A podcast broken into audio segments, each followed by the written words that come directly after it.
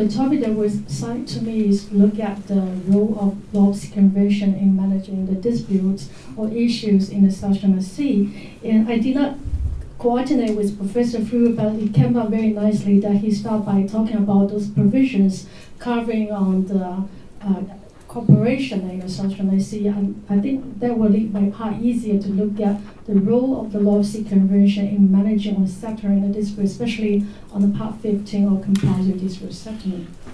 I think we are asking to provide some thoughts about the new approaches. I think it's very challenging. I think we have to go over the old story before we talk about a new approach. So looking back the different courses about the South China Sea dispute, as we heard from this morning in the panel too, um, certainly there was an issue, the unresolved historical problem arising from the San Francisco Peace Treaty, and also like in the panel one, we talk about the geopolitical issues and also competition for resources uh, in the South China Sea. But gradually that came to our uh, attention. I think the function or the role of the Laws Convention become more and more prominent in understanding how we come to today's situation in the South China Sea. So that's why I lead to my uh, question, uh, looking at, for instance, the Rome Laws Convention, which reflect a compromise between two interest groups uh, from uh, more uh, neoliberalism and versus liberalism, which represent interests of, on the one hand, coastal states, uh, like close sea, and also uh, interests of other, for instance, um, major powers on the open sea. And that will lead us to understanding or the question uh, that was posed to us today. The first one is the law of sea convention successfully um, preventing or managing the conflicts pertaining to the marine resources? And the second question I'll try to answer is to understand whether law of convention, uh, convention play a positive role in addressing the South China Sea dispute. So uh, I would like to put this picture to you. Uh, for instance, when we understand, try to understand the South China Sea issues, we have this core issue on resolved territorial disputes, and also like islands regime, uh, Article 121 arising from sovereignty disputes in the context of Law Convention. And on the middle part of this chart, try to understand what's the differences between China's claims and other uh, major claimants in the South China Sea. So we see like a need of or competition of uh, new maritime regime on the Laws Convention and also other uh, his uh, concept was relevant to uh, claims pre-existed before 1982 of Laws Conventions. And then we look at the other areas where we see, for instance, resource management, marine environment protection, and free navigation issues. So I put this all these three category of uh, disputes under the context of Part 15 of Law Convention to look at what's the role of compulsory dispute settlement can play in managing these three categories of disputes or issues. So that's what I'm going to do. I'm going to explore very briefly on the dispute settlement mechanism of UNCLOS, and also I'm to look at the different state practices within that region, including China, including other countries like Vietnam, Philippines, Malaysia, how they actually address those issues of differences between the neighbors. And then in the end of uh, the presentation, I'd like to provide very humble thoughts about uh, thinking of a model of maritime dispute management with ultimate goal of achieving peace and stability in the South China Sea. I was only aware that we're going to have an additional panel tomorrow afternoon on the arbitration case, so I'm going to skip over the part on coming to the detail of that case, we're only uh, keeping some discussion about Chinese attitude towards international law and towards the Laws Convention during my later slides. So very briefly go over different steps. For instance, the Part 15 actually said where all the claimant states they have obligation to settle their disputes by peaceful means. And the second step, when they fail to find a solution through their own way, for instance, negotiation, mediation, etc. And then at this stage, the compulsory settlement mechanism applies. In which case, we have we are given like four forums like ICJ and um, also ITLOS arbitration and special arbitration. And then because in the South China Sea, none of the countries, member states, make a declaration to choose one of the four panels, which means that whenever there is a conflict arising, and that those countries will be brought automatically to arbitration, uh, and seven arbitrations. And then certainly there are some, the countries are free to make any make declaration under Article 298 to exclude those issues which they consider very sensitive or relevant to their national interest for third-party forum uh, mechanisms. So in the South China Sea, only China made a declaration back in 2006. I think that's one of the reasons that China based its argument not to participate in the arbitration case. So uh, let me go very briefly. I don't want to bore you about those uh, articles. I think here I try to put, for instance, the category of disputes.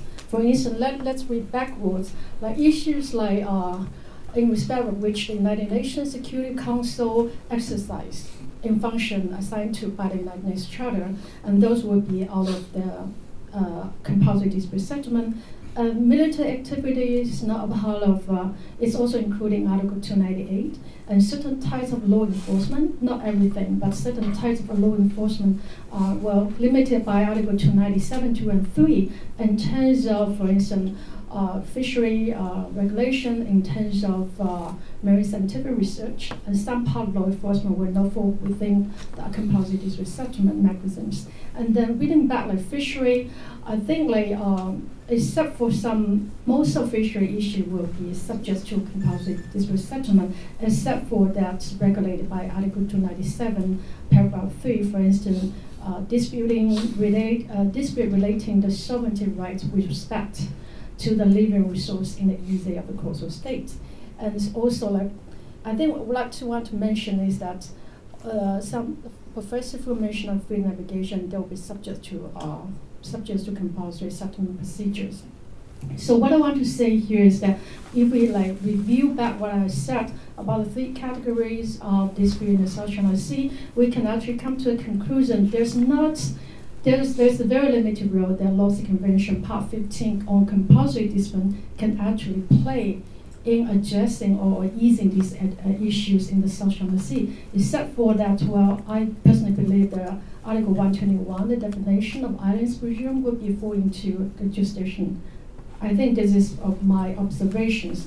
So having uh, shared with you my vision on the limited role that compulsory settlement may play in addressing the China Sea, let me come to uh, the next uh, se- the next session, I would like to share with you my understanding on the state practices of maritime dispute settlement in this region. So when we talk about dispute management, we have different approach. Uh, which all uh, occur in this region. We certainly we have all those bilateral negotiations, uh, for instance, between China and Vietnam, between Philippines, Indonesia, and etc. Many bilateral negotiations.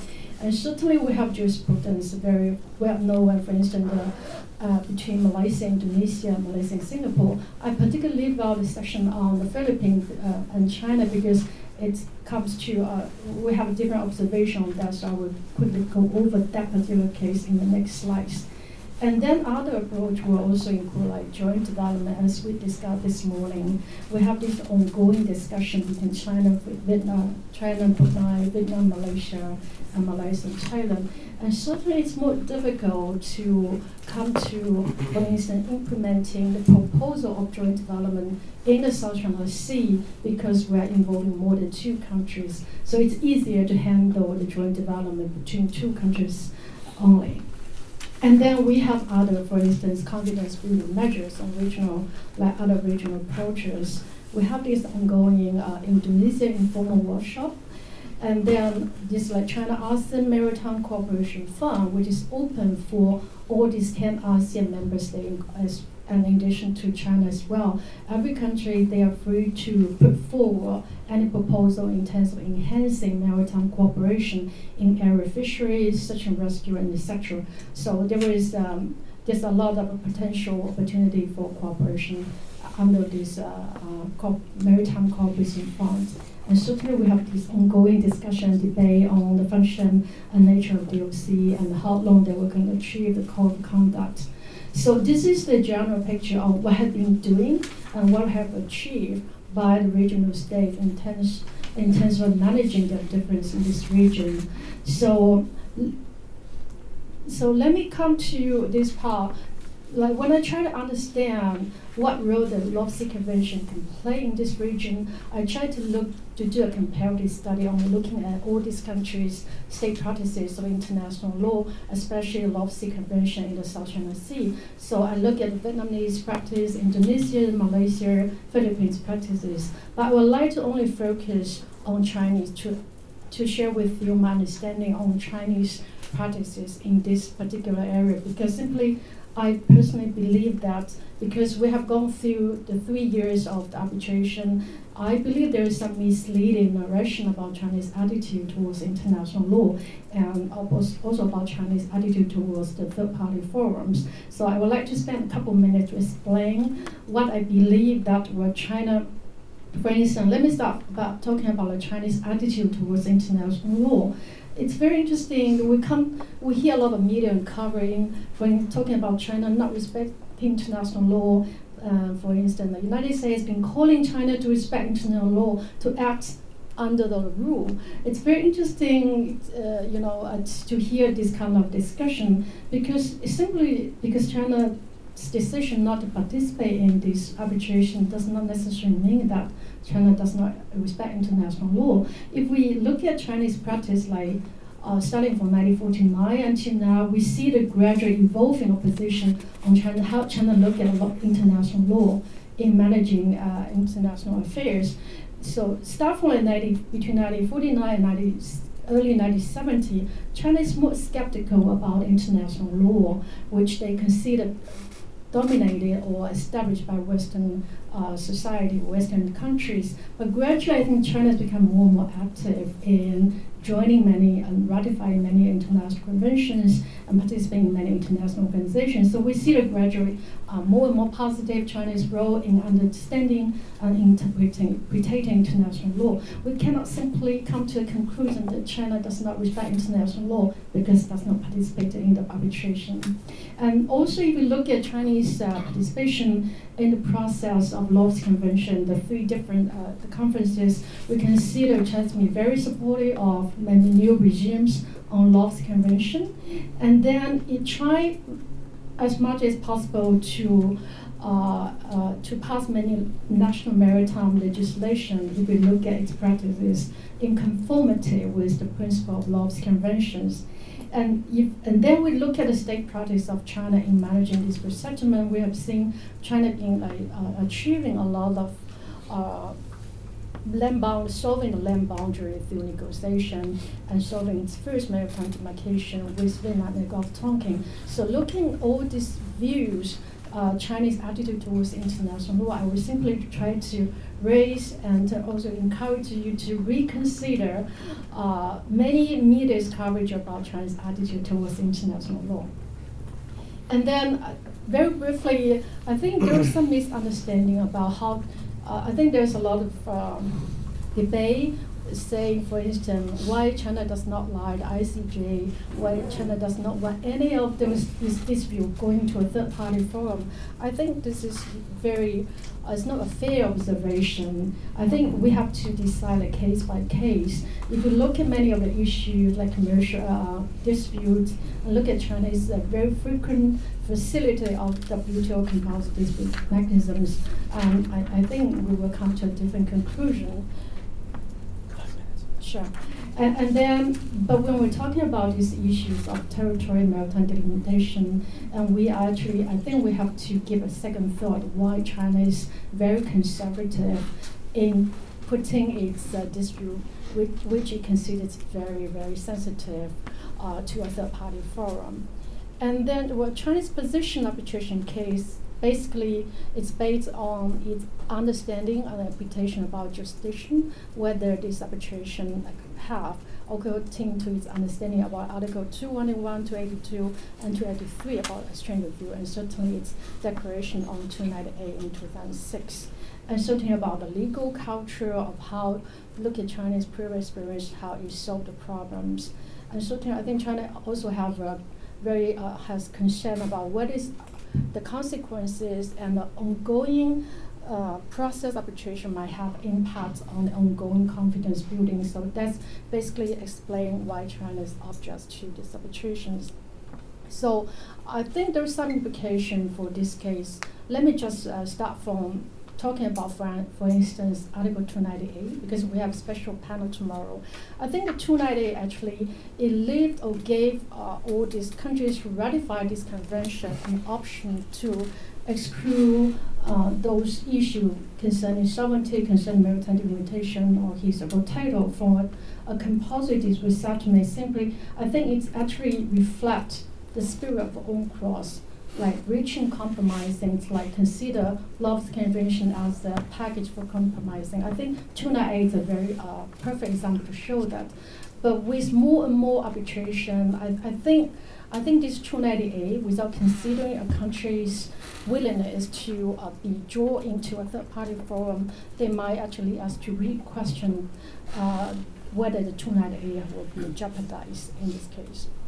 So I think I have only five minutes, I guess, so I'd like to very briefly looking at how I think uh, we might face in terms of thinking some new approaches.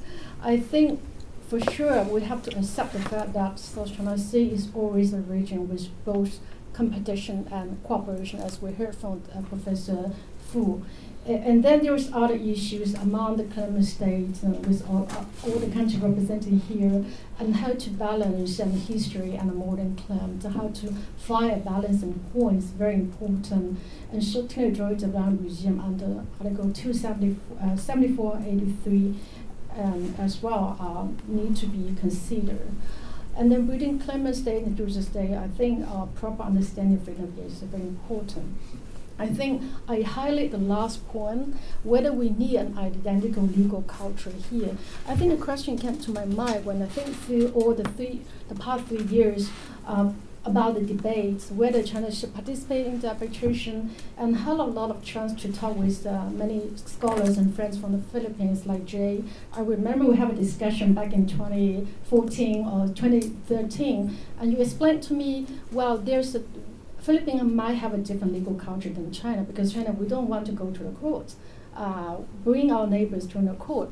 But I was, I heard many debates from our Philippine friends saying that, well, it's a, become a legal culture in the Philippines. That's a, they prefer to go into the court and to solve the issues. So I'm thinking because when I look at the different state practices, like Vietnam, Philippines, Malaysia, Indonesia, although we have some commonalities, if we compare their attitude towards international law, compare their practices on like making national legislation, we see a lot of commonalities.